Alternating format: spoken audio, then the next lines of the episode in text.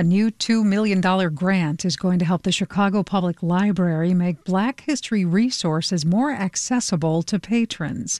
The grant from the Mellon Foundation will help the library digitize more than 270,000 unique pieces of Black history and train the historians of tomorrow. Stacy Williams runs the archives department for the library system that won the grant. WBEZ's Adora Namigadde talked to Williams at the Woodson Regional Library on the city's south side and asked how she plans to put the money to use.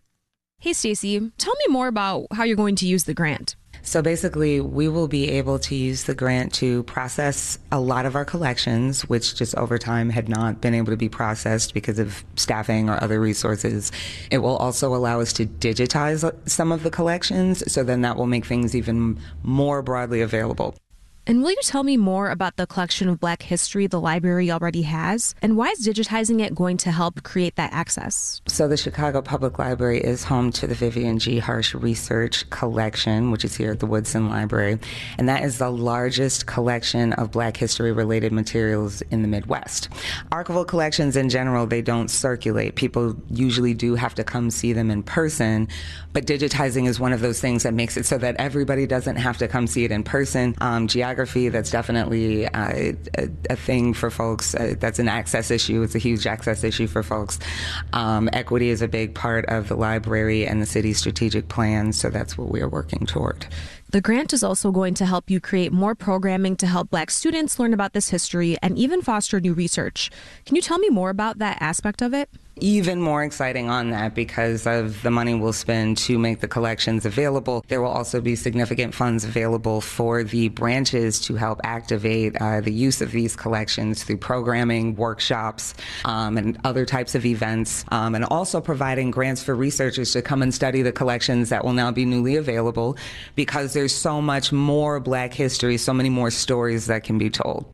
I did want to ask you Specifically, how are you going to help get younger people interested in all this history that's going to be more publicly available now? I'll say I was someone who grew up with, with parents who instilled in me pride in black history and had resources around in the home that was a critical part of my understanding of self, my understanding of who I was.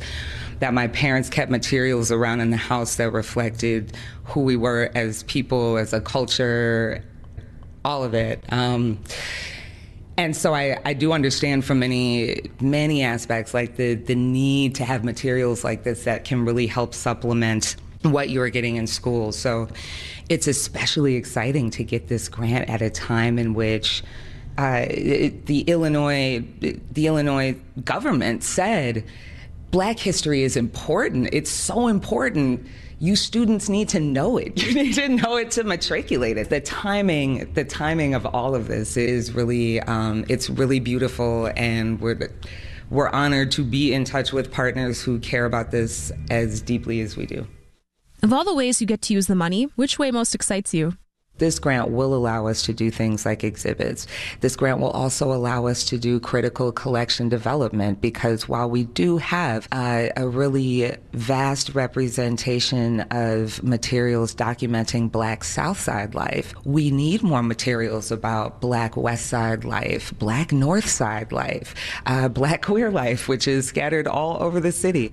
It's it's very cool to look at this grant as as um, it, almost like a seed planting um, by the library, but but one that hopefully bears fruit for for so so many people.